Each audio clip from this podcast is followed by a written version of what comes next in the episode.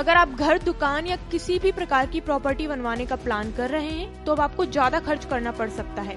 दरअसल सितंबर आते ही कंपनियों ने सीमेंट की कीमतें बढ़ा दी हैं। सीमेंट के 50 किलो के एक बैग की कीमत 10 से 35 रुपए तक बढ़ी है। बता दें कि मॉनसून सीजन में कंस्ट्रक्शन गतिविधियां कम रहने के चलते सीमेंट की डिमांड कम हो जाती है। इसे देखते हुए कंपनियों ने अनुमान लगाया था कि मॉनसून के चलते सीमेंट की डिमांड कम हो जाएगी, लेकिन इस बार मॉनसून कमजोर रहा और अगस्त में ही सीमेंट की मांग में बढ़ोतरी देखी गई है। इसलिए डिमांड बढ़ने के चलते कंपनियों ने भी सीमेंट के दाम बढ़ा दिए हैं।